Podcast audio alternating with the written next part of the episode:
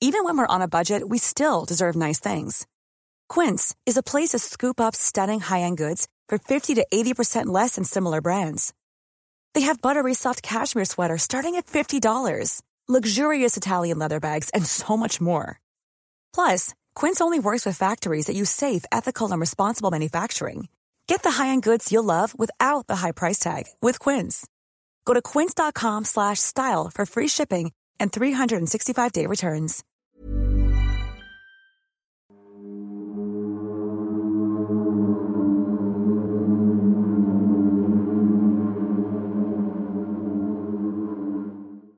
Muy buenas noches, espero que estén muy cómodos en este domingo de terror. Me encuentro en compañía de Sergio Bocanegra y nuestra muy querida doctora Cass Otamendi. Mi nombre es Miguel Padilla y soy el anfitrión junto con Cass de este programa. ¿Cómo estás, querida amiga? Hola Miguel, hola queridos antisuscriptores. Estoy muy contenta porque hoy vamos a hablar de un tema sumamente interesante. No me dejarás mentir que el tema de las historias de terror o cosas paranormales en hospitales es realmente increíble. Porque si existe un lugar más allá de lo que puede ser Campo Santo o un panteón donde pasan cosas extrañas por la cantidad de personas que sufren, la cantidad de personas que fallecen, todo lo que pasa alrededor de los hospitales es muy fuerte. Entonces, por lo general, son lugares que tienen una carga energética muy fuerte, una vibra hasta cierto punto pesada. Entonces, pues bueno, nosotros somos médicos, hemos trabajado por mucho tiempo en hospitales, así que tenemos algunas historias que comentarles como vivencias personales, así como también pues cosas que nos han contado compañeros y compañeras del ámbito de la salud. Así también mencionarles que hemos estado recabando sus antihistorias que nos envían al correo, pues también relacionadas con este tema de hospitales. Y que se antojan bastante fuertes por ahí, incluso una foto supuestamente de la muerte. Tenemos una foto de la muerte, así como lo escuchan, no se lo pierdan. Nosotros somos Sergio, Cas y Miguel y les damos la bienvenida al Anti Podcast. Me encantaría, Cas, que abriéramos este programa con nuestras experiencias paranormales dentro del hospital, porque como bien dijiste, las tenemos. Trabajamos por mucho tiempo en hospitales, a la fecha seguimos dando consulta médica, entonces claro que nos constan historias increíbles. Para quienes no lo sepan, Cas y yo no solo somos médicos, sino que además estudiamos en la misma generación de la Facultad de Medicina y trabajamos en los hospitales no al mismo tiempo como en las mismas rotaciones, pero sí como en la misma temporalidad. Entonces, más o menos incluso ubicamos el paciente del loto del que estemos hablando. Obviamente vamos a omitir nombres reales de las personas involucradas en estas historias por cuestiones éticas. Pero te pregunto directamente, Cas, ¿cuál es esta historia paranormal que te dejó pensando por mucho tiempo después de que ocurrió y que te tocó vivir en carne propia? Bueno, pues voy a comenzar con una historia de un paciente a quien vamos a llamar Juan. Para esta historia voy a dar algo de contexto para que se entienda, por supuesto. Este paciente es un hombre de más o menos entre 40 y 45 años. Juan pues realmente era una persona bastante joven para el padecimiento que tenía. Él en más o menos es en el 2020 que sucede esto. Es diagnosticado con un tipo de cáncer, un tipo de leucemia sumamente raro. Para que se den una idea de qué tan raro es este cáncer que Juan tenía, eh, en ese año solamente había diagnosticados o publicados en el mundo alrededor de 15 casos. En todo el mundo. En todo el mundo. Entonces, desde un momento a Juan se le indica que va a ser prácticamente un tratamiento pues experimental, o sea, a ver si funciona. Entonces, desde el minuto uno, pues ya el pronóstico era bastante reservado, que así se, se le llama. Sin embargo, Juan eh, tenía muy buen humor. Es de estos pacientes con los que haces clic. No me dejarás mentir, Miguel, que hay pacientes, sin importar su edad, eh, eh, su sexo, lo que sea, con los que sí genera cierto vínculo. Y tanto Juan como su esposa tenían realmente muy buen humor, eran muy amables. De hecho, en algún punto ellos me acuerdo perfectamente que eran cristianos porque me regalan una estampita de Cristo, ¿no? Con esta fe y con esta amabilidad y que obviamente a lo mejor no, no soy tan, tan creyente al pie de la letra, pero la recibí con mucho gusto. Bueno, eh, cuando estás en un hospital hay que pasar a hacer el pase de visita. Esto es, pasar a ver a la persona que está hospitalizada, checar estudios, cómo se encuentra físicamente, lo exploras, le preguntas como tal cómo se encuentra. Entonces, esto es un procedimiento que se hace en la mañana, en la tarde y en la noche. Otra cosa importante de este contexto es que esta anécdota específicamente ocurre en un hospital privado. Entonces, si hay muchas diferencias entre un hospital privado y uno público, al menos en México. Algunas de estas diferencias son, por ejemplo, que cada uno de los pacientes tiene una recámara, un cuarto y este cuarto tiene su propio baño, su propia regadera. No es no así en los hospitales públicos donde literalmente una persona solamente está dividida de la otra por una cortina de tela. Pues no, no es así el caso. Este señor Juan siempre estaba acompañado de su esposa. Según entiendo, no tenían hijos. Entonces era muy común entrar a ver a Juan para revisarlo, etcétera, y que estuviera su esposa y los dos platicaban mucho. Eh, esto también es importante porque hay que recordar que como médicos muchas veces nos centramos solamente como en, lo, en la parte quizás científica, en cómo se encuentra, pero muchas de estas personas hospitalizadas con padecimientos ya tan fuertes, muchas veces lo que necesitan es literalmente compañía, el pasar a platicar, sentarte, regalarle 10 minutos de tu tiempo porque entendamos que son personas que están ahí hospitalizadas, no tienen contacto con el mundo exterior y realmente les hace mucho bien el hecho de llegar y platicar. Era el caso de estas dos personas, de Juan, hospitalizado, y de su esposa. Bueno, este día en la tarde, cuando pasamos a hacer el pase de visita específicamente a Juan, a mí me llama la atención que no está su esposa. Y le había esa confianza, ¿no? De preguntarle dónde estaba su esposa. Y él comenta que su esposa se tuvo que ir porque había tenido un problema muy fuerte con su papá de, de esta señora. Entonces alguien se tenía que hacer cargo. Por lo tanto, él nos dice que ese día no va a estar ella ni en la tarde ni en la noche. Dije, ok, todo, todo, digamos, dentro de lo normal. Era esperado también que Juan tuviera dolor, fiebre, porque un día antes había recibido quimioterapia. Y estos eh, padecimientos, dolores que les comento, pues son muy comunes después de tener una quimioterapia. Ya en la noche se pasa a hacer el, otro pase de visita y el, paciente Juan comenta que tiene pues algo de fiebre, dolor, se le indican medicamentos y demás. Se queda a dormir. Pero a eso de las 4 de la mañana me marcan, porque estos pacientes hospitalizados en hospitales privados tienen un botón en el cual si sucede algo, se siente mal, lo que sea, inmediatamente pican un botón rojo y alguien entra, ya sea personal de enfermería, médicos, etc. Y él estaba eh, picando el botón, ya entró y en efecto tenía fiebre. Y sí, le tomamos la temperatura y le indicamos algún analgésico, pero Juan me hace una pregunta muy importante. Me pregunta, doctora, ¿ya se fue el paciente que está en el baño? A mí eso pues me brincó mucho, porque son, insisto, eh, cuartos privados con su propio baño. Lo primero que yo pensé es que quizás su esposa, por alguna razón, había regresado en la noche y se quedó a dormir ahí. Entonces entro al baño y lo que veo te va a sorprender mucho. Porque estos baños tienen eh, un cancel y tienen es mate para que no se vea como tal el cuerpo de la persona porque no tienen cortina. Ah, Entonces solamente es el cancel. Pero en la parte de hasta abajo no está como tal la parte mate, sino que está, digamos, transparente. y se alcanzan a ver unos pies y una bata de hospital. Por cierto, todas las batas pues son idénticas. También es para identificar quién es paciente y quién no lo es. Yo veo estos pies así tal, muy... eran... Vívidos. Claro. Y dije, oh, ¿qué pasó aquí? O sea, algún otro paciente entró. E, era factible dentro de lo que cabe por la hora. dije, quizás algún paciente psiquiátrico, que sí también había pacientes psiquiátricos hospitalizados. Entonces voy a abrir el cancel y no hay nadie. Pero yo de verdad vi estos pies. Bueno, antes de esto, por supuesto, no, o sea, yo, yo estaba normal, no había pasado nada. También importante comentar esto. No pasaban cosas. También no es que pasen cosas raras todo el tiempo, ¿no? Entonces también por eso te brinca mucho. Pues ya sacadísima de onda, salgo del baño, cierro el cancel y cierro la puerta. no, no me, es que de verdad no me cae. Ya voy con Juan y le digo, no hay nadie, Juan, no se preocupe, ya debería descansar, también para darle esa tranquilidad, ¿no?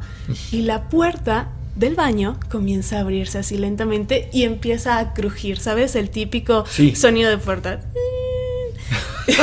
y dije, ok, ¿qué se, es ¿qué se hace en esos casos? Como médico no te enseñan eso, ¿estás de acuerdo? No, hay, no existe un protocolo.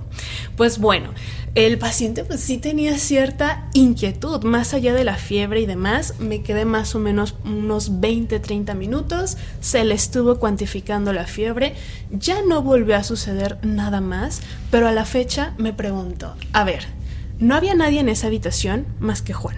Su esposa esa, esa noche no estaba. Sí vi unos pies y también el propio Juan me dice, ya se fue el paciente que está dentro. Quiero pensar que él lo vio desde que entró. O cómo sabía, porque él estaba acostado, no se podía parar como tal. ¿Cómo sabía que alguien estaba, había entrado o estaba alguien en su baño, no? O sea, por lo menos había estado haciendo ruido en el baño por algunos minutos, como para que Juan lo hubiera detectado. Y ya, no pasó algo más ni esa noche ni al día siguiente. También cabe aclarar que ya no toqué el tema más con el paciente porque dije, bueno, no es tan necesario, ¿sabes? Estar como insistiendo con esto. Tiempo después tampoco pasó algo eh, con él, con ese paciente en esa habitación, porque son pacientes normalmente que también les dejan, digamos, descansar. Es decir, van por su quimioterapia, se tienen que quedar hospitalizados unos días porque son tratamientos pues muy fuertes y después se pueden ir, dependiendo las condiciones, por supuesto, pueden irse a su casa unos días y después regresan. Pero como tal, ya no volvió a suceder algo con Juan, digamos. Pues en este mismo hospital, porque sí ubico al paciente que, que cuentas, porque era un paciente popular. Era un paciente que todo el mundo ubicaba porque, como dices, era un cáncer muy raro. Entonces, incluso creo que un, otra doctora estaba haciendo una investigación con el protocolo de este paciente porque como dices era experimental lo que se estaba haciendo y eso a nivel clínico y médico pues representaba una posible publicación científica. En este mismo hospital yo recuerdo mucho la habitación 3, ¿te acuerdas? La habitación 3 era muy temida por el personal tanto de médicos como de enfermería y cuando yo llegué a trabajar ahí, que llegamos tú y yo a trabajar ahí al mismo tiempo, yo recuerdo que pues nuestras guardias, como las de todos ahí, eran muy largas, es decir, la gente quizá no dimensiona que nosotros no trabajamos turnos de 8 horas y a nuestra casa descansar.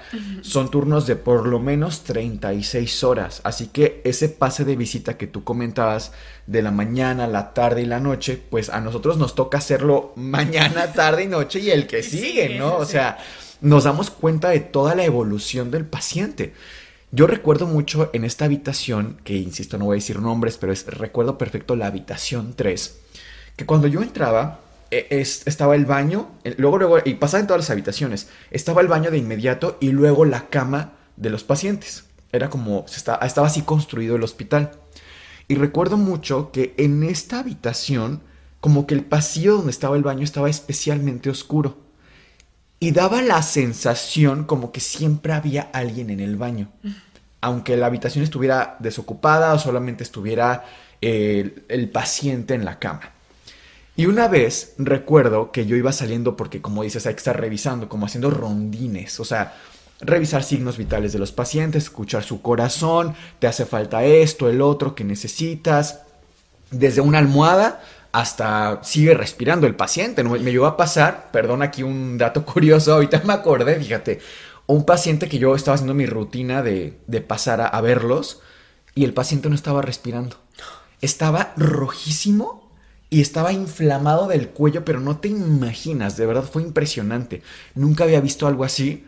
Y si no, si no es porque me tocaba hacer rondín, así de casi casi de casualidad, el paciente se nos va. Entonces, realmente sí es muy importante hacer estos pases continuamente, ¿no? Ya sea que lo haga enfermería, o el médico interno de pregrado, o el médico que esté ahí, en, al pendiente, vaya. En esta habitación te digo que se sentía como esta situación rara. Era de noche. Yo salgo y una enfermera del turno de la noche que tal vez vea este programa y le manda un saludo porque es maravillosa ella, era es como la jefa de la noche, me dice, ¿todo bien? Le digo, ¿por qué? Me dice, porque pues traes una cara como Te rara. vio la cara. Sí. Y le digo, no, es que siento como que hay alguien ahí. Y me dice, pues sí, sí hay alguien ahí. Y yo, ¿cómo? Ella me cuenta que más o menos tres años antes de que yo llegara a trabajar ahí, pues ella ya estaba laborando, ¿no? Era como del personal que tenía más antigüedad en, en el hospital. Porque es un hospital relativamente nuevo, tendrá 15 años tal vez, pero entendamos que hay hospitales de 100 años. Sí, O sea, sí, sí. Ese hospital es relativamente nuevo aquí en la ciudad. Ella trabajó casi desde los primeros años y me dice, pues siéntate porque te voy a contar eh, esta historia, ¿no? Y esto es real, yo lo viví, me dice. Ella pues es, te digo, como la encargada de... Ella, o sea, en enfermería, se, una enfermera le tocan tres habitaciones y a otra las otras tres. Entonces están muy al pendiente de cada paciente. Total, hace tres años antes de que yo entrara a trabajar ahí, llega una paciente a, la cual vamos a llamar Mariela, que es un nombre muy similar al que en realidad Al real. tiene, al real. Una paciente de 8 años de edad, 8 o 9 años. La paciente ingresa por un tema neurológico. Que como dices, a lo mejor mucha gente dice, Miguel, Cas, pero ¿cómo es posible que tuvieran pacientes eh, psiquiátricos y a la vez un paciente con cáncer? Así funciona muchas veces este hospital, admite por diferentes cosas, o sea, puedes llegar por un tema de apendicitis o puedes llegar porque literalmente tiene alucinaciones la paciente. Sí. Y es muy común. Y depende si les interna o no de otros criterios, pero conviven. Aparte, déjame aquí dar un pequeño paréntesis, pero por ejemplo, en el estado de Querétaro no tenemos un hospital psiquiátrico. No existe forma de hospitalizar pacientes psiquiátricos. Es por eso que realmente conviven tipos de pacientes en un mismo hospital. Totalmente. Pues bueno, resulta que ingresa esta niña, obviamente en acompañamiento de sus papás, todo muy bien. Son personas con cierto poder adquisitivo. ¿A qué me refiero? Y está documentado esto, ¿eh? esto no espero que sea ofensivo para nadie, pero está muy documentado a nivel social que mientras más creyente es la población de un país eh, a nivel religioso, tristemente menor grado de estudio se tiene, menor grado de libros se consumen al año. Esto está, insisto, documentadísimo. ¿A qué voy con este comentario? Estas personas que nosotros recibíamos en ese hospital en especial, sí tenían una forma distinta eh, de comportarse, de ver la vida, de sus creencias, a cuando tú y yo nos pasamos a trabajar en un hospital público. O sea, sí sientes un cambio. Ojo, no estoy diciendo que sea mejor, que sea peor, pero sí convives con creencias diferentes, con sistemas de creencias diferentes de cada nivel social y, es también adaptarte a eso, ¿no? Eh, a lo mejor a un paciente le vas a hablar de usted tiene cefalea con un EVA de 5 y a otro paciente le va a decir usted le duele la cholla, eh, le duele muy harto, o sea, y está bien, nos vamos a adaptar a como nos hablen, ¿no? Pero bueno, esta paciente pues llega con un nivel socioeconómico elevado. No creían muchas de estas cosas como religiosas, eran muy desapegados de la creencia. Y la paciente fue evolucionando muy raro, Cas, porque llegó primero por un tema de parálisis facial, si no me equivoco, cosa rara en, En un niño. niña. Sí, lo vemos más en adultos mayores, diabéticos, que tienen parálisis de Bell, etc. Esta niña llega por este dato, incluso se llegó a pensar que tenía síndrome de Guillain-Barré, que es un- también un trastorno neurológico, pero el punto aquí es que empieza a tener cambios en el comportamiento muy bruscos, muy drásticos.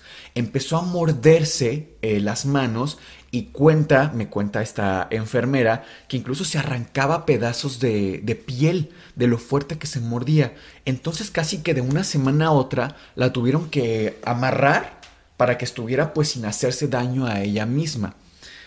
A pesar de no tener una creencia, eh, perdón, una creencia eh, religiosa, y por eso lo traigo a colación, empezó a blasfemar muchísimo. O sea, empezó a ofender a Dios, pero con, con mucha saña, con mucha insistencia de hablar de Dios y de la Virgen, cosa que, insisto, por eso lo comentaba, no eran creyentes. No estaba acostumbrada a eso. Claro, no era un tema como que tu, tuviera en la cabeza constantemente, además siendo tan chiquita. Empieza a tener estas actitudes súper extrañas y llega a tal grado que llaman a un padre, sin ser creyentes. O sea, ya era algo extraordinario. Esta enfermera era la enfermera encargada de Mariela. Tan es así que le tocaba hacer pues su registro, así como tú y yo hacemos pase de visita, ella hacía digamos un pase de visita pero de enfermería. Ella me dice que una noche eh, estaba como muy violenta Mariela y se había desatado. Entra ella porque escucha los gritos, obviamente los otros pacientes preguntan, oigan, ¿qué está pasando? Estos gritos de dónde vienen, porque las habitaciones están separadas, pero de alguna forma están muy cerca una de la otra, entonces sí se escucha si algo pasa.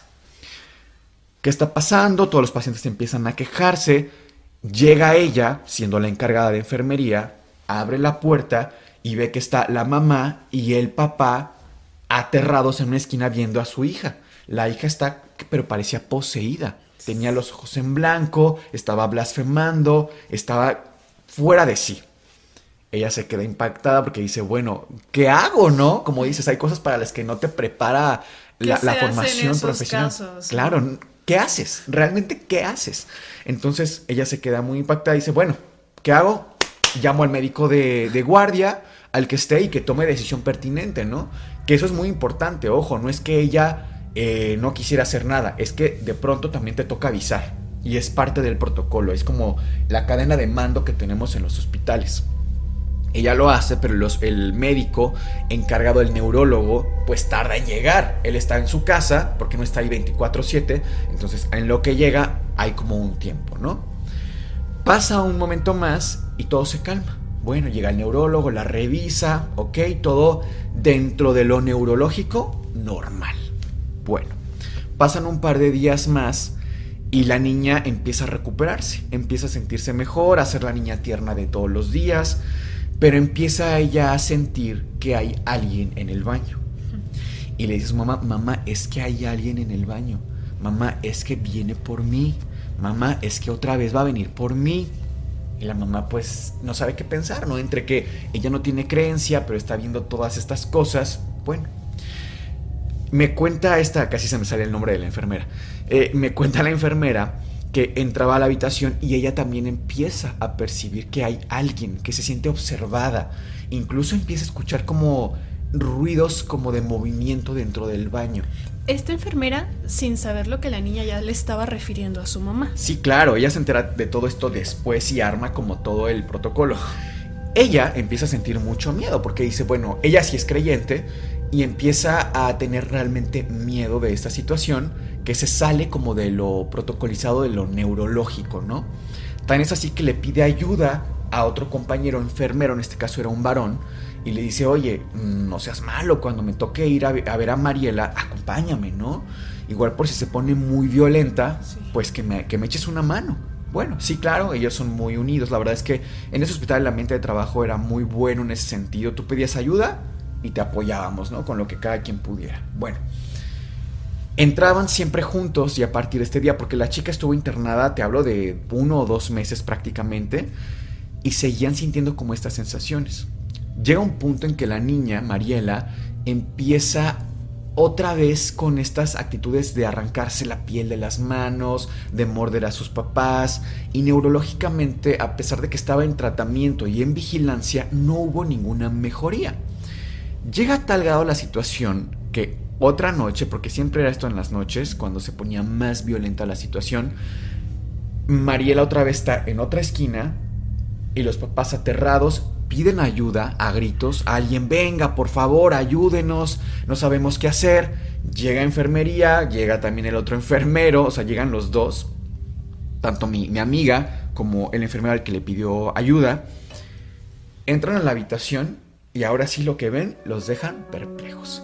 Ven a los papás en la esquina y ven a Mariela literalmente levitando 10 centímetros del suelo. ¿Parada? ¿Acostada? Parada, o sea, parada, pero como si estuviera en la esquina a 10 centímetros del suelo. Sus pies no tocaban el suelo. Cuando ella me dice esto, yo le digo, ay, ¿cómo? O sea, ¿cómo me dices esto? ¿No? ¿Me quieres incluso asustar? Me dice, no, Miguel. De hecho, este fue un problema tan fuerte porque yo dije, yo esto no lo puedo dejar pasar. Mi compañero lo vio, los papás lo vieron. No tomamos foto, pero esto está en el registro médico. Por respeto no tomaron foto, nada más. No, deja tú por respeto, o sea, la impresión es como que, ay, espérame, voy por el celular. Sí, sí, no, ¿cuál respeto, haces? O sea, la impresión. Ahora, sacan eh, el reporte de eh, enfermería y ellos ponen, la niña estaba levitando. Que son documentos súper importantes. Son documentos médico-legales. No es un chismecito que te avientes ahí que, ay, me pareció ver. No, es un documento que ante un tema incluso de demanda te protege o te condena. Sí. Entonces lo ponen ellos en el registro. La niña estaba levitando 10 centímetros aproximadamente del suelo. Lo vimos los papás y lo vimos el compañero enfermero tal, compañera eh, yo enfermería, firmado. De todos. Imagínate eso. Pasa el tiempo, otros 2-3 días y la niña fallece. No se sabe nunca que tuvo el Mariela. En yo me entero de esto y yo era tan curioso que digo, bueno, y si voy a buscar el archivo, que recuerdas que el archivo estaba en el sótano. En el sótano, como en el subterráneo del hospital, y te permitían el acceso cuando tú querías hacer una investigación científica, o sea, querías recabar como casos médicos reales del hospital para una investigación. Y dije, ¿será que me, que me meto? Pero dije, no, no lo voy a hacer, porque pues quizás, quizás hasta me meta en un problema, ¿no? No tenía una justificación yo de, ay, si voy a investigar posesiones demoníacas en el hospital, pues no. Pero dije, qué fuerte, porque quedó registrado, caso. O sea, está en un documento legal, que para mí eso tiene muchísimo peso. Y tú no puedes, insisto, poner esto en broma o ponerlo de mentira porque te cuesta el trabajo y te puede costar incluso tu cédula profesional. Y como decíamos, las habitaciones se ocupan y se desocupan porque pacientes se dan de alta, se van, otros vienen, etc. En la habitación 3 ya era común que tocaran el timbre 3, 4 de la mañana, el paciente que estuviera, oiga, hay alguien que se está metiendo aquí a mi habitación, hay alguien en el baño. Y ya todos sabíamos que eso era esperado. La explicación que yo le pudiera dar, como dentro de la lógica y la ciencia, pues era que era un efecto de eco, quizá del paciente de al lado, pero qué conveniente que con esa historia de fondo y que siempre la misma habitación. En este hospital a mí me pasó otras dos historias. Una personal que a mí yo viví, que creo que de hecho ya conté en el programa, no recuerdo ya. Sí, sí, pues ahí me disculparán que se las vuelva a contar.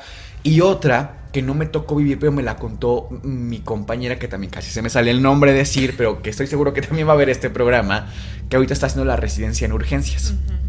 Bueno, te la cuento rápido. Resulta que ella era como la encargada de esta noche de ver, pero todas las habitaciones también, que eran, si no recuerdo en este espacio, debieron ser como 24 habitaciones, más o menos. Y ella es médico, ¿cierto? Sí, ella es médico, exacto, eran 12 y 12. Resulta que, pues como decíamos, está este botoncito muy cómodo de hospital privado donde los pacientes te dicen me siento mal, quiero una almohada, tengo frío, etcétera, lo que sea. Ahí te pueden picar el botón y llegamos, ¿no? Quien esté, va. Bueno, Resulta que empiezan a sonar eh, los, botones, pero de casi todas las habitaciones. Eran 3, 4 de la mañana. Esto no tiene nada que ver con la historia anterior, cabe recalcar. Bueno, empiezan a sonar todos los botones y me dice, me cuenta esta, esta doctora que llega ella, porque pues era la, jefa como del momento, del, del turno, uno por uno, y todos referían lo mismo. Doctora, un niño se está metiendo a la habitación, llega y me hace así en la cama, yo lo vi, oiga, ¿de quién es hijo? Por favor, haga algo, ¿no? Sí, no se preocupe, claro. Ahora, esto realmente pues no te suena nada paranormal, porque hasta cierto punto hasta dices, oye, ¿de quién es el niño, no? Estaban las 12 habitaciones de este lado, del otro las 12 habitaciones del otro lado, y en medio, no sé ahora cómo esté administrado, pero en aquel entonces en medio estaba un módulo de urgencias, que debieron ser como 6, 7 cubículos y el cubículo de choque, que es cuando el paciente está muy grave, entonces ahí lo poníamos y era como el espacio de urgencias. Bueno, Resulta que todos los pacientes estaban quejando de este niño que llegaba. ¿Por qué les comento esto de urgencias? Porque en las urgencias muchas veces los pacientes llegaban pues de imprevisto. Evidentemente no esperas nunca que te rompas un hueso, que tengas un accidente automovilístico y muchas veces llegaban con el niño, con el hijo, con la tía, con quien estuvieran. Claro, luego se nos llenaba ese espacio y decíamos, bueno, quizá un niño familiar de alguien de urgencias se nos escapó y empezó a jugar ahí, quién sabe, ¿no? Entonces, eh, ella empieza a habitación por habitación. Todos los pacientes se quejaban de lo mismo. Este niño se está metiendo aquí al cuarto. Incluso lo describían físicamente que era un niño eh, rubio de cabello muy chino. Y, ya, era como la, la referencia importante que les llamaba la atención. Ok, ella empieza a buscar al niño, por ningún lado lo encuentra. Bueno, va a urgencias, oigan, un niño que no sé qué. No, tuvimos un paciente que se parece al que nos estás contando, pero ahorita no ha llegado ningún niño. De hecho, hoy no tuvimos ningún paciente niño. Ok, bueno, ella va, baja la UCI, a ver si la unidad de cuidados intensivos, a ver si de casualidad alguna persona y un familiar. Tampoco, nadie. Bueno, rarísima la situación. Total, pasa un momento más, se vuelve a quejar alguien de la última habitación, que aquí también tengo otra historia de esa habitación, por cierto, lo mismo, oiga, un niño entró, oiga, ¿y este niño le dijo algo? No, no me dijo nada, pero viene, entra, se me queda viendo un rato y se va. No me molesta, pero pues no sé si a alguien se le perdió, ¿qué podemos hacer? Bueno, ok. Ella llama al jefe del hospital y le dice, oiga, está pasando esto, lo reporto porque igual es un niño perdido. Entonces, imagínese, de hecho hay un, no recuerdo ahora el nombre del código, pero hay un código especial de cuando hay un niño perdido en un hospital. Tenemos en hospitales códigos para todo, para infarto, para terremoto, para todo lo que te Si un paciente se cae, etcétera. Sí, el código mate, el código dorado, bueno, en fin. Llega un punto en el que ella ya está desesperada, ¿no? Porque además, insisto, pacientes con cierto nivel socioeconómico de repente, perdón que lo diga, también medios mamoncitos, o sea, medios exigentes, algunos incluso prepotentes, entonces, si es pesadito como no darles gusto a algunos pacientes ahí. Bueno, pues resulta que ella ya desesperada vuelve a ir a urgencias. Oigan, el niño que estuvo ayer, ¿sí se fue? Pues se fue, pero de alta celestial, que así se le llama, ¿no? Se murió. Se murió aquí ayer el niño. ¿Cómo era el niño? Descripción tal cual los pacientes lo dieron. El niño aparentemente falleció una noche antes en urgencias, la verdad es que no sé de qué, y al otro día empezó, a, tener esta actividad paranormal en el hospital. En este mismo hospital, esta misma doctora me cuenta que era muy común eh, que sucedieran cosas extrañas. ¿A qué me refiero? Había una habitación que era del otro lado de la habitación 3, como al extremo, en donde un paciente estaba muy grave, muy, muy grave. Pacientes incluso que ya tienen la famosa fasis hipocrática, que es un paciente que ya sabes que se nos va a ir, ¿no? Que ya prácticamente es llamar a sus familiares para que se vengan a despedir de él. Cumple todas las características físicas, todo, todo, todo que te indica que ya va a partir. Sí, claro. O sea, realmente los médicos ya somos capaces, digamos, desde hace muchos años, de detectar estos signos. eso está documentado. Sí, pues. totalmente. Bueno, este paciente, te digo, ya va prácticamente pues de salida cuando se les avisa a los familiares y llegan varios de ellos y por la noche llegan pero decenas de personas de pacientes, cosa rarísima, porque además no está permitido que entren tantas personas a la sala de, de, pacientes y mucho menos a la habitación. Llegan, llegan todos con velas, unas velas similares a esta, pero altísimas. Así, llegan todos con velas. Bueno, entran a la habitación, llega esta misma doctora que les cuento de la historia anterior de, del niño de urgencias, entra en su rondín para ver pues cómo está el paciente, ve que el paciente está, pero que en cualquier momento se nos va. Cabe aclarar también que eh, es el famoso RCP4, te acordarás que son pacientes que tienen orden de no reanimarse. Es decir, cuando un paciente cae en paro cardiorrespiratorio, pues nosotros sabemos dar RCP, que es como este protocolo de dar la maniobra, para traer al paciente, digamos, a estabilidad, ¿no? Bueno, tristemente, entre comillas, tristemente, eh, pues ya sabíamos todos que este paciente, cuando nos enteráramos que está en paro, no íbamos a hacer nadie nada, porque tenía RCP4 o la orden firmada.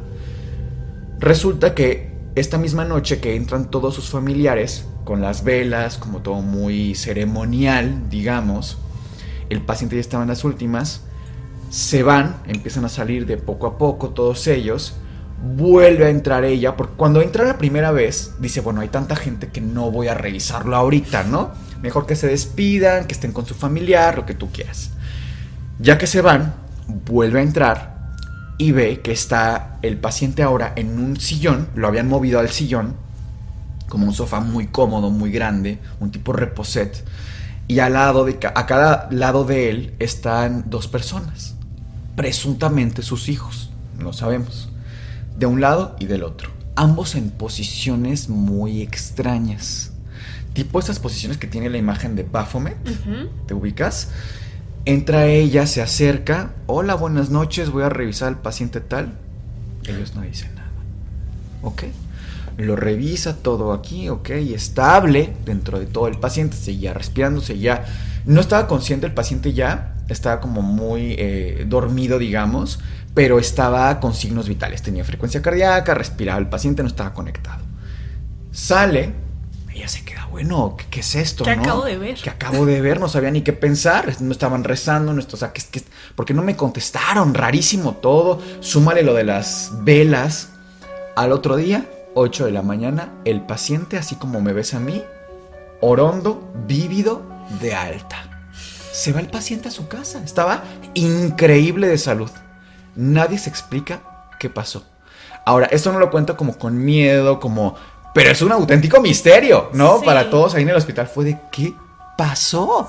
Y realmente cuando llega a pasar, que a mí me ha tocado verlo, pacientes que están muy mal y de repente se reponen y tengo hambre, que no sé qué, son pacientes que se nos van a ir. Mm. O sea, es como, no, no, sé realmente qué pase aquí, pero es como el último respiro de vida. Y esto está de verdad, es una experiencia que muchos médicos lo pueden documentar y lo pueden decir, lo pueden eh, platicar, que lo han vivido en carne propia. Está muy mal, el paciente ya está de salida y de pronto, bien, pero finalmente un ratito bien, dos, tres horas comen, platican, se ríen y se nos van. O sea, fallecen. En este caso no. En este caso el paciente estaba sumamente bien. El médico estaba tan sorprendido que le hace electrocardiograma, laboratorios, revisión. El paciente hace cuenta que era otra persona. O sea, era inexplicable. Era inexplicable, de verdad. Si no fuera porque auténticamente todos lo veíamos físicamente, tú dirías, era otra persona. O sea, de verdad, algo inaudito. Bueno, y la última experiencia que yo tuve en este hospital fue con un paciente que, te lo juro que aquí tengo aquí el nombre, se me, se me podría salir. Si se me sale ahí, le corta a Sergio, por favor, porque si es un problemón. Este paciente llegó también por un tipo de problema digestivo cáncer en el estómago y estaba en la habitación 24. Mm. Fíjate. Esta habitación era la más espaciosa. Y me acuerdo que a este paciente a mí me tocó estarlo revisando. Seguramente a ti también te tocó en algún momento porque es un paciente que duró ahí con nosotros seis meses. O sea, fácil estuvo seis meses ahí. Es un paciente que... ¿no, ¿Te acuerdas de él? Es un paciente que su esposa siempre llegaba y, como que ya todos la ubicábamos. Y por tanto tiempo que Sí, por tanto tiempo que estuvo ahí. y cáncer digestivo, me acuerdo perfecto. A mí la noche anterior a que él falleciera y la experiencia paranormal es esta. A mí me tocó verlo desde que llegó y estaba consciente el señor. O sea, estaba, platicaba, todo muy bien, te contaba de su vida, etc. Fuiste viendo su evolución hasta cómo empeoró. Totalmente. De hecho, al principio no sabíamos qué tenía porque era como no un misterio médico, pero sí nos tardamos a llegar al diagnóstico, claro. Y cabe aclarar también que este hospital pues contaba cuenta con profesionales de la salud increíbles, o sea, realmente la, gente que trabaja ahí a nivel enfermería y médicos lo puedo comprobar de viva voz, es gente muy talentosa en su área, es gente muy brillante, entonces realmente era raro que nos tardáramos tanto como equipo en sacar al paciente adelante. En la noche anterior a que él falleciera, yo entro a su habitación, el paciente ya no estaba consciente para este momento y la habitación, te digo, era muy grande. Ya era tan mal que el estado de salud que estaba en el, paciente estaba tan mal que los familiares pues no podían estar ahí 24/7. O sea, la familia se tenía que irse a bañar, a comer, a despejarse, ¿no? Era un proceso dolorosísimo para ellos. La esposa recuerdo perfecto que de repente sí se ausentaba justo por eso, ¿no? Además tenían hijos chiquitos, algo muy triste. Resulta que entro a la habitación, lo reviso, el paciente estaba totalmente inflamado, ya estaba yéndosenos, ¿no? Ya estaba de salida. Salgo, lo que tú uses y mandes, vuelvo a entrar porque había que hacerle, tenía una carpeta de laboratorios asicas, increíble, que de verdad era una friega estar al pendiente de este paciente. Vuelvo a entrar y todas las habitaciones tienen una televisión pues muy grande, porque como dices es un hospital privado, finalmente muchas comodidades que en un hospital público no tenemos, ¿no? La, la habitación solamente él y yo. Y la televisión enfrente de su cama. La televisión se prende sola. Y yo me quedo, bueno, él está inconsciente, yo no tengo el control, el control enfrente. Sí, además, enfrente de mí la mesa con un florero y el control de, de la televisión. Y dije, ok, eso no es lo más impactante para mí. La televisión se prende en un canal de música. Cosa rara, porque los pacientes quieren ver algo, ¿no? Hay películas, qué sé yo. Era rarísimo que alguien pusiera esos canales. Una canción que me acuerdo perfecto y de ahí, porque además esta canción le gusta mucho a Sergio, es una canción que se llama Cups, que en una parte dice, cuando me vaya, me vas a extrañar. Cuando me vaya, todos van a extrañar mi cabello, van a extrañar... Es una canción que constantemente habla de cuando yo me vaya. Acto seguido, dos, tres horas después, el paciente se muere. Y dije, qué fuerte, o sea, qué fuerte que de alguna forma fue, quiero pensar, su último mensaje. ¿Es un aviso? Un, un aviso y una despedida, ¿no? Y que se me hizo súper fuerte además que yo fui la única persona que lo vio. Porque pues estaba solo el paciente, ¿no? Y yo sí creo que, por experiencias que además otras que he tenido, a lo mejor no tan fuertes, no tan dramáticas, pero yo sí creo que la muerte siempre se anuncia. Siempre, siempre es una entidad en ese sentido como tan dramática, tan potente, que de verdad la percibe uno. Pero tienes que prestar atención a ciertos detalles. Y creo que en ese caso, no sé si fue algo paranormal o fue una coincidencia muy grande, porque no, escuché ningún ruido extraño, pasos, mm, presente. No, no, no. Fue ese pequeño detalle que, pero para mí sí fue algo extraordinario, ¿sabes? Pues yo me acuerdo muy bien de esta historia que relatas, Miguel, porque sucede y me llamas, prácticamente contándome todo y a ver qué teoría tienes, qué explicación me das, ¿no? Pero yo sé que tienes una experiencia aún más fuerte que fue en otro hospital, así que yo quiero que cuentes esa. Fíjate que sí ha sido la experiencia más fuerte que yo he vivido, que me ha tocado presenciar en un hospital, a nivel temas paranormales. Les cuento que también trabajamos en hospital público, es decir, no solamente fuimos eh, doctores de hospital privado, también hospital público. Y actualmente incluso pues también damos eh, otro tipo de, consulta, ¿no? A todo tipo de pacientes. Esta situación ocurre en un hospital eh, donde se admiten personas, pacientes pediátricos, es decir, niños chiquitos y hasta adolescentes, y también se admiten personas que van a tener a sus bebés, a chicas que están embarazadas y tienen algún tema o ginecológico o van a tener ya directamente a sus bebés. Ok, bajo esta situación, cabe mencionar que es un hospital sumamente grande, porque es el hospital incluso más grande de Querétaro, si no me equivoco, Cas. Yo creo que sí debe ser. Incluso cuando ocurrió todo el tema de la, de la pandemia, muchos, muchos hospitales, eh, como el General de Querétaro, cerró sus puertas y mandó a sus pacientes a este hospital del niño y la mujer, el estatal de Querétaro del niño y la mujer, que es donde está, pues, enorme. O sea, de verdad te puedes perder en ese hospital al inicio, ¿no? Tú y yo llegamos a trabajar ahí y pues sí, nos perdíamos buscando el laboratorio, lo que tú gustes y mandes. Y yo recuerdo que estaba yo trabajando en pediatría.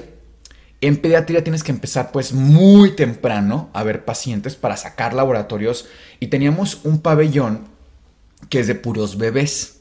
Estos bebés, pues hay que sacarles muchas veces que están en situaciones de verdad muy, muy tristes, porque están con 20 mil tubos en su cuerpecito, porque están muy delicados de salud. O sea, son, son chiquititos que nacieron, salieron de su mamá y casi, casi a la incubadora y a conectarle 20 cosas y estarlos bajo mucha, tenerlos bajo mucha vigilancia porque están, insisto, muy delicados. Entonces era común pues sacarles laboratorios de todos los días, del cordón umbilical, etc. Ok. Se les sacan laboratorios y de repente pues te toca ser de doctor, de camillero, casi del que limpia, lo que haya que hacer, tú echas la mano. Nos toca hacer laboratorios, yo los llevo y para este punto era temprano, llega el turno de la noche, como decíamos, guardias largas. Y para un médico, aunque el, pasillo esté muy oscuro, aunque escuches ruidos raros, sean las 3 de la mañana, tú tienes que ir a dejar tus laboratorios. Tú tienes que ir a ver a tu paciente. Aquí no es nada de me da miedo. De ahí es que se movió la silla. Pues que se mueva quien sea. Tú tienes que ver por tu paciente. Punto. Bueno, llego, eh, saco laboratorios, ya era de noche, ya eran, ¿qué te digo yo? 2 de la mañana, 3 de la mañana. Un paciente que estaba grave, como muchos realmente. Saco laboratorios y no recuerdo a decir verdad por qué tenía que ir a otro pabellón que era infectología, donde les cuento y a ver si les puedo hacer incluso una especie de esquema o de dibujito muy rudimentario. Era una especie de cuadrado, o sea, visto desde arriba, era un cuadrado. Tú entrabas y veías, o, sea, eran como diferentes habitaciones o diferentes espacios donde tenían pacientes eh, de problemas de riñón, pacientes renales, con diferentes problemas. En el de la esquina izquierda había pacientes de, que estaban muy graves también. Y en medio, en este cuadrado, había un espacio con mesas y con triciclos. Mesas, cabe aclarar, para niños pequeños. Eran mesitas, sillitas, para que colorearan y demás. Y los triciclos eran chiquititos, eran triciclos para niños que no estaban tan graves y que usualmente venían por la mañana a ver a, temas de infectólogos, de nefrólogos, etc. Entonces, para que se la llevaran más a gusto, digamos, o menos traumático, se pusieron estos triciclos, insisto, para los que no estaban tan mal. Entonces, retomo rápidamente, son 3 de la mañana, Obviamente no hay zonas bien iluminadas porque pues se tienen muchísimas carencias en hospitales públicos. Realmente, cuando digo muchísimas me refiero a que a veces no hay ni agua, a veces no hay ni papel de baño, a veces no hay luz. O sea, de verdad pasa. Llego, está este cuadrado, yo voy a dirigirme al específicamente donde está la zona de pacientes graves, hospitalizados, pacientes pediátricos, insisto y está este espacio, este cubo que no te deja ver al otro lado, a menos que tú cruces. O sea, para llegar al otro lado tienes literalmente no puedes cruzar a través del cubo, sino rodearlo. Ok. En cuanto yo pongo un pie en la primera zona del cubo, veo que algo se mueve muy rápido, como si saliera corriendo. Cabe mencionar también que no podía irse, o sea, no, no había manera de que fuera algún animal, por ejemplo. Porque pues estábamos en un tercer piso, ¿sabes? Como que pensar en un perro o algo así, no es viable. Pasa esta cosa corriendo rapidísimo y yo me quedo, bueno, está bien, igual es un paciente. Se me hizo rarísimo porque pacientes que están ahí a esa hora son pacientes que están intubados, casi casi. O sea, no es como que anden jugando y corriendo, ¿no? Digo, bueno, no pasa nada, yo me voy, la luz se baja Ok, sigo mi camino, ya voy por esta parte, voy a, doblar para ir a, esta sala donde están los pacientes y escucho que alguien camina del otro pasillo para encontrarse conmigo en la esquina. Y yo dije, ok, me voy a encontrar aquí con esta persona. Dije, igual ya hasta es una enfermera, ¿no? Pues que llego a esta esquina, no hay nadie pero yo escuché los pasos que se acercaban hacia mí. Bueno, entro a la puerta, abro, veo a los pacientes, sí, todos graves, con diferentes temas de salud.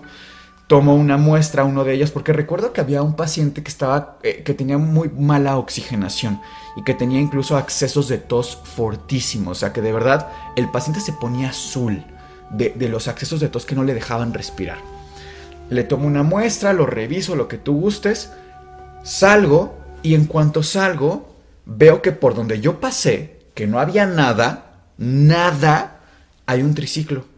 Y ese triciclo, o sea, se alcanza a ver el triciclo como si estuviera oculto en una esquina y se hace para atrás el triciclo. Y yo dije, bueno, es un niño. Yo intentando como buscando la explicación, ¿no? Es un niño.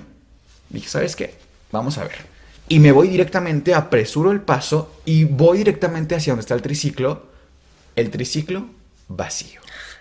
No hay nadie. Dije, bueno, claramente aquí ya está pasando algo, ¿no? Pero pues yo no tenía tiempo como para jugar la Scooby-Doo, ¿no? O sea, claro, yo tenía que ir a ver al paciente. O sea, la muestra aquí Y tú sabes que las muestras de sangre se coagula. No es como que, ay, a ver, voy a investigar aquí. No, tú tienes que dejar la muestra, pero ya. ¿Ok? No pasa nada, agarro el triciclo y lo pongo donde están los otros, nada más como para que nadie se fuera a caer, entre que está oscuro, el triciclo a medio pasillo y ya.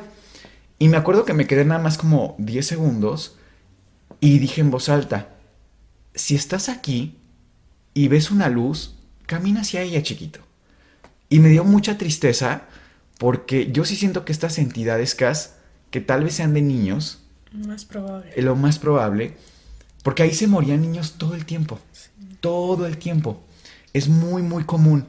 Si, de repente decimos que en los hospitales fallece mucha gente, pues en los hospitales pediátricos, imagínense, por supuesto.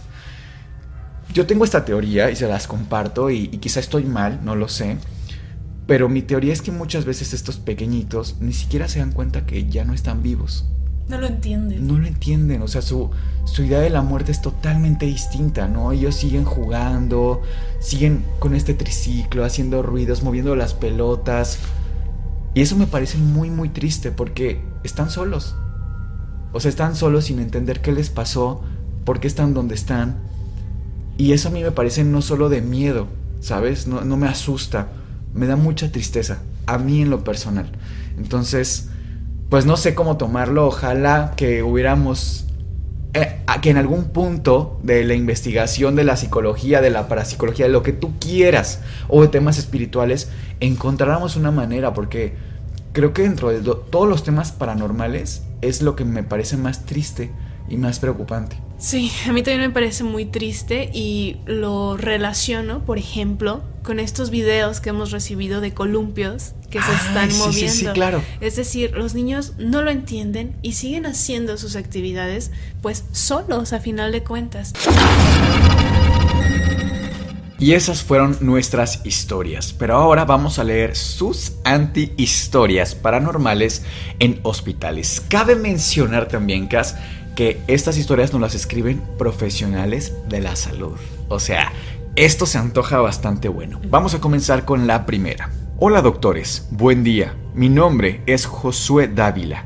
Actualmente soy R4, es decir, está haciendo el cuarto año de la especialidad de medicina interna y durante mi residencia médica he visto cosas muy extrañas que como ustedes bien saben pasan dentro de los hospitales. Sin embargo, hay una que me dejó helado. Cabe señalar que yo soy escéptico en ese aspecto. Todo comenzó cuando estaba haciendo el R1, el primer año de residencia médica de especialidad, en el Hospital General de Zona 50, en San Luis Potosí. En una noche aproximadamente a la 1 a.m., estábamos habiendo notas, haciendo notas e ingresos de los pacientes en piso cuando de repente escuchamos a lo lejos un grito. Pensábamos que era algún paciente con trastorno psiquiátrico y fuimos a ver. Sin embargo, encontramos a una enfermera tirada afuera del elevador. Había tenido un síncope, es un desmayo. De forma inmediata le dimos maniobras para retorno de la circulación cerebral y cuando despertó nos dijo que había visto a una niña al momento que se abrió la puerta del elevador. La niña la miró fijamente y se rió. La enfermera de forma inicial pensó que andaba rondando un niño en el hospital. Sin embargo, se percató casi al instante que en ese hospital en específico no atienden niños. Solo es un hospital de adultos y de la impresión tan fuerte presentó el síncope. El acto consecutivo fue que en la próxima guardia en el hospital fue un padre a bendecir y tiró agua bendita afuera del elevador. Pasaron algunos días y nuevamente en el área de quirófanos se presenta algo similar con una trabajadora de la limpieza. Solo que en esta ocasión ella logra tomar una fotografía, pero al verla presenta un síncope de la impresión también y es llevada a urgencias. Síncope, insisto, es un desmayo. Ese mismo día pasó algo en el hospital, que es un dicho muy común entre nosotros. Si fallece uno, la muerte va por dos más. Y dicho y hecho, eso pasó esa noche, fallecieron varios pacientes. Adjunto la fotografía. Les envío un abrazo y tengo más historias hospitalarias. Postdata. Las fotos las tomé del WhatsApp que subieron a esa misma noche.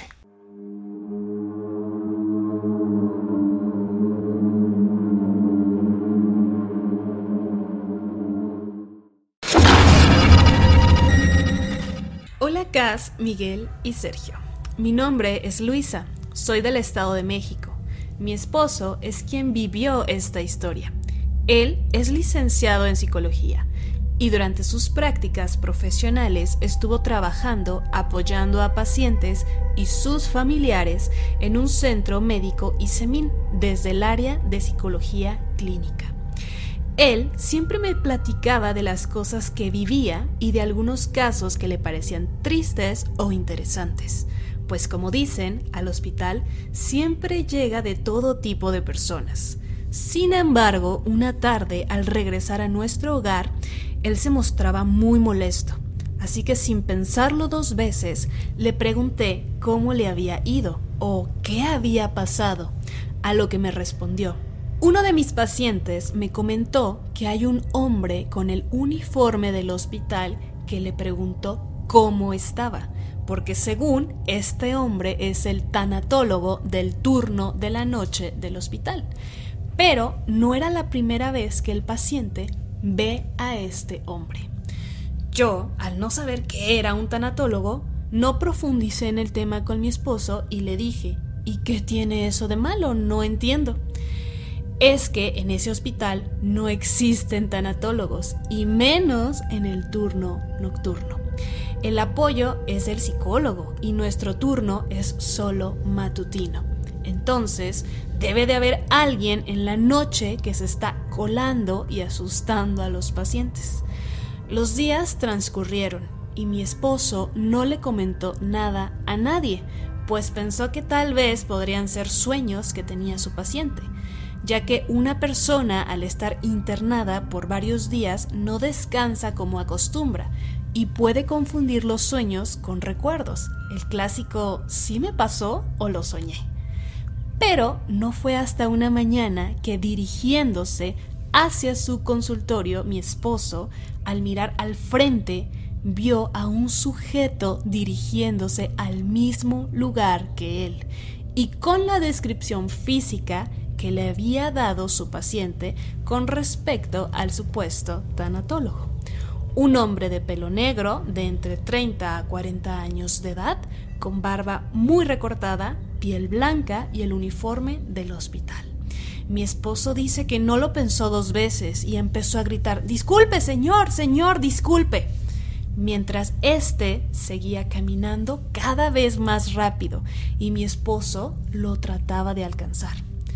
El hombre entró al último cubículo y mi esposo, casi inmediatamente después de él, también entró y encendió la luz, pero no había nadie ahí.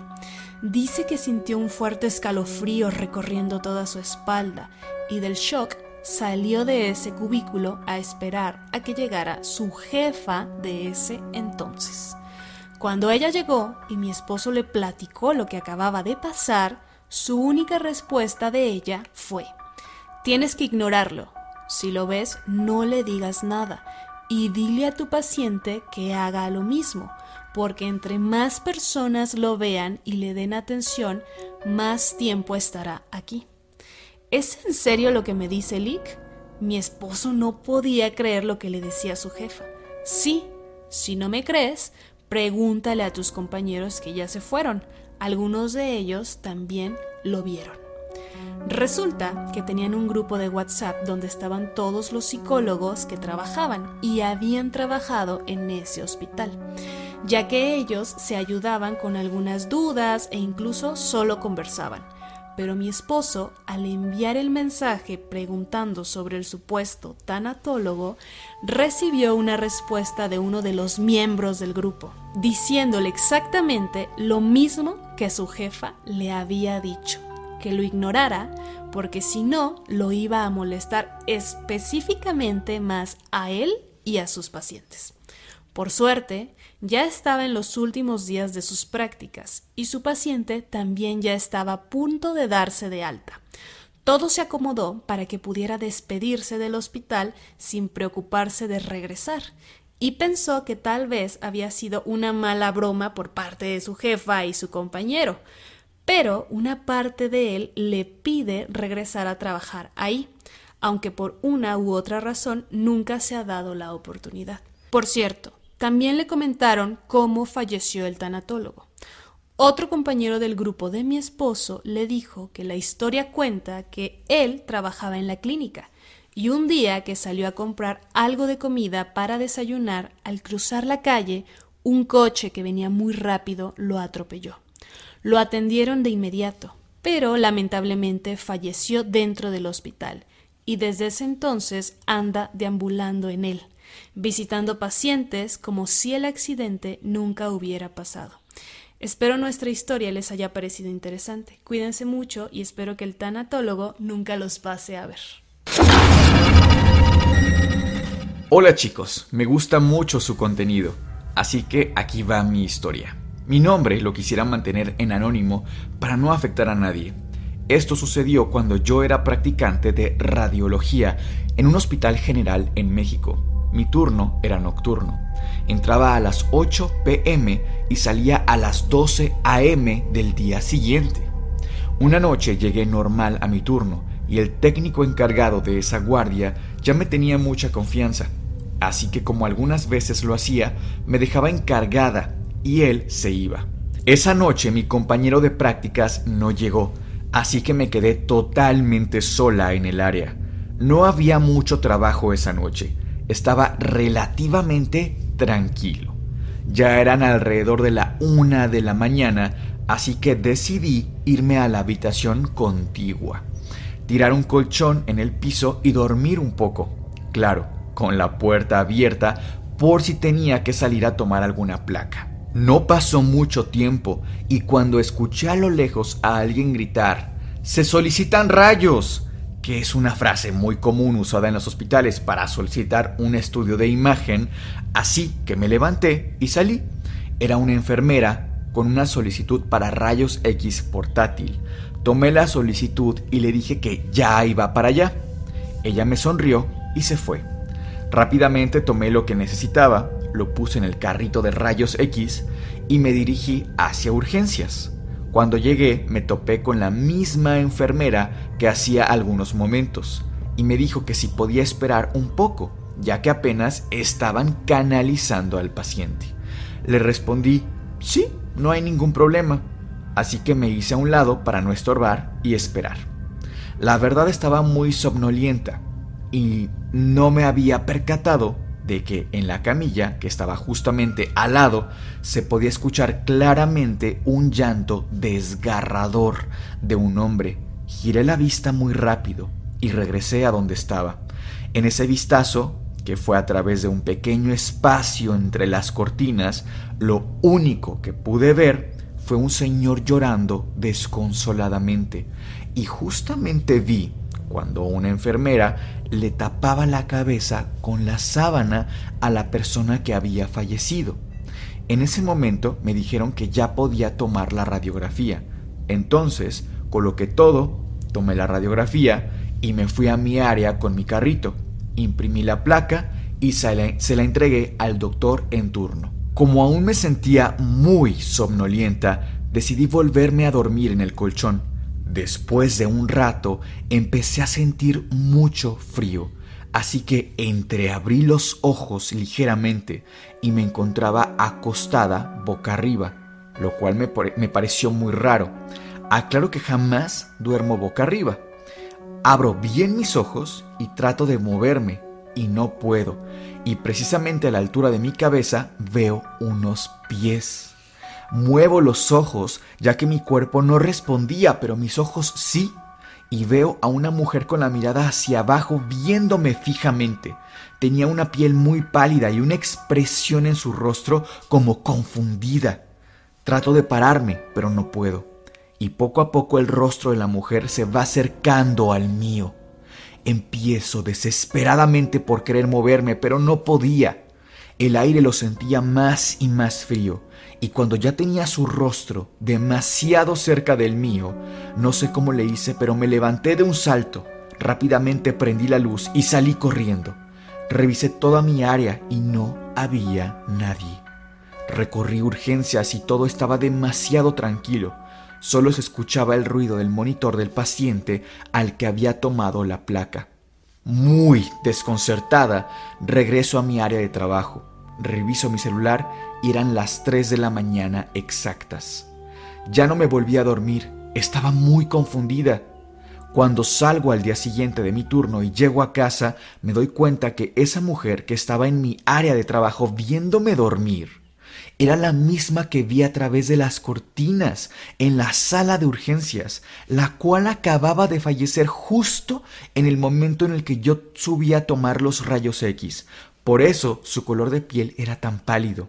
Era porque ya había fallecido. Me siguió desde la sala de urgencias y me vio dormir. No sé qué quería, no sé por qué me siguió. Un saludo a todo el equipo del Antipodcast. Pasemos al siguiente tema, pero antes quiero dar un poco de contexto para que se entienda muy bien la fotografía que les vamos a mostrar. Cuando una persona es sometida a una cirugía que se le va a extraer un órgano o varios, es protocolo que este órgano se ponga en un líquido especial, en un frasco y se envíe al laboratorio de patología, donde el médico patólogo va a examinar el órgano sin importar si está dañado o no dañado este órgano. Es, insisto, protocolo. También es común que a estos órganos, ya que están pues en un frasco, se les tome una fotografía. Entendiendo este contexto, vamos a ver una foto que toman de un órgano, específicamente me parece que es un útero, que sube a TikTok un médico, un médico cirujano, que ojo aquí, él no se dedica a nada de redes sociales, de tema paranormal, ni mucho menos. Me parece que incluso ocupa su red social más bien para darse cierta publicidad de sus cirugías y demás. Pero comparte esta fotografía tan impactante porque en el fondo se ve a la muerte. Tenemos la fotografía donde claramente podemos ver pues el frasco con la pieza quirúrgica, pero lo que realmente llama la atención es la figura que está al fondo. Clarísimo se ve. Se ve bastante alta, eh, con esta especie de túnica negra, incluso a nivel del rostro se le ve un poco más blanquecino que el resto del cuerpo. ¿Alcanzamos a ver facciones? Mm, no, parece que no. Pero sí se ve más blanquecino. Y fíjate que sí recuerda a la imagen clásica que tenemos de la muerte en diferentes eh, espacios de la literatura. Y me gustaría contarles un poquito de dónde viene esta figura que la asociamos tanto a la muerte. Esto se remonta a la antigua Grecia. En la antigua Grecia teníamos eh, tres figuras muy importantes que son las tres Moiras. Entiéndase Clotos, Láquesis y Atropos les platico que estas entidades muy respetadas, incluso eh, vamos, que es mitología griega, entonces no hay nada eh, específico y comprobado al 100%, ¿no? Eh, finalmente eran creencias, pero se piensa incluso que el propio Zeus estaba sujeto a las Moiras, o sea, eran un grado superior a Zeus porque ellas controlaban el destino. Eran estas, incluso salen en películas más populares como Hércules. Las tres Moiras que van hilando el destino, ¿no? Cada una de ellas tiene una función específica. Te voy a mostrar una pintura que es esta es de Marco Biggio, es de 1530-1540, es un pintor italiano y nos muestra a estas tres eh, figuras femeninas que son peculiares. La iluminación, digamos, la luz incide directamente en ellas, dejando en el espacio posterior a otras figuras. Concentrémonos en estas tres, específicamente en la de en medio. Estas tres hermanas son quienes hilan el destino de la humanidad. Específicamente, concéntrense en la de en medio. Ella es Atropos. Atropos tiene unas tijeras en la mano. Ella decide cuándo el hilo debe cortarse. Ella decide cuándo una persona fallece y cómo va a fallecer. Ahora, si te das cuenta, también es muy peculiar para mí una cuarta figura que está atrás de ellas, que es un esqueleto y una hoz. Les cuento que en aquella época se utilizaba mucho la hoz en la agricultura. En la cultura griega lo que se estaba eh, constantemente trabajando era la cebada. En la antigua Grecia el clima era sumamente hostil y la cebada podía sobrevivir muy fácil. Entonces para trabajarla la, la guadaña, la hoz era sumamente útil. Ahora, la figura que tenemos del esqueleto, pues claro, hace una referencia directa a la muerte, a lo que queda cuando la vida se ha ido del cuerpo humano.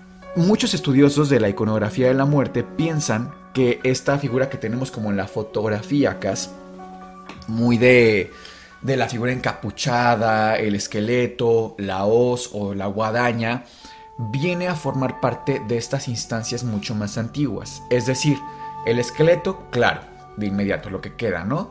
La túnica negra representa el misterio, la oscuridad. Nunca sabes cuándo va a llegar. Siempre se mantiene entre las sombras. Y la hoz hace una referencia directa a las tijeras de Atropos. O sea, ya no corta con tijeras, sino que corta con una hoz. Y además, la hoz es mucho más amenazante y representa en cierta, en la antigüedad, lo que es la justicia, haciéndonos saber que la muerte nos llega a todos, ricos y pobres. Pasemos a nuestra última anteevidencia que nos envía un miembro del personal de salud del Hospital General de Cadereyta de aquí de Querétaro. Tenemos estas fotos. Mira, esta foto, esta persona se la tomó, pues es una selfie que se tomó en el hospital. Se ve incluso la ambulancia. Pero ves claramente la niña. Sí, ya lo vi, claro. Se ve completamente. Sí. Esta es en otra área y se ve solamente a la mitad, digamos. Incluso, ¿ves que se le ve un peluche? O sea, ¿es la misma entidad? Se cree en este hospital que es la misma entidad. Te soy sincero, no lo creo, porque una es muy clara, muy blanca, se ve muy clara, esta de esta pequeña, y se le ve incluso un vestido, y se le ve el cabellito. Y esta otra es mucho más oscura, pero pareciera que trae como una especie de juguete. Sí, como un peluche, pero tenemos otra eh, foto que también se ve aquí. Una Es que se ve clarísimo, Cass. Sí, sí, sí. Y miembros de este hospital han comentado en distintas ocasiones que sí han visto a una niña. Fíjate, y dato curioso, tú y yo casi nos vamos a trabajar ahí. Sí.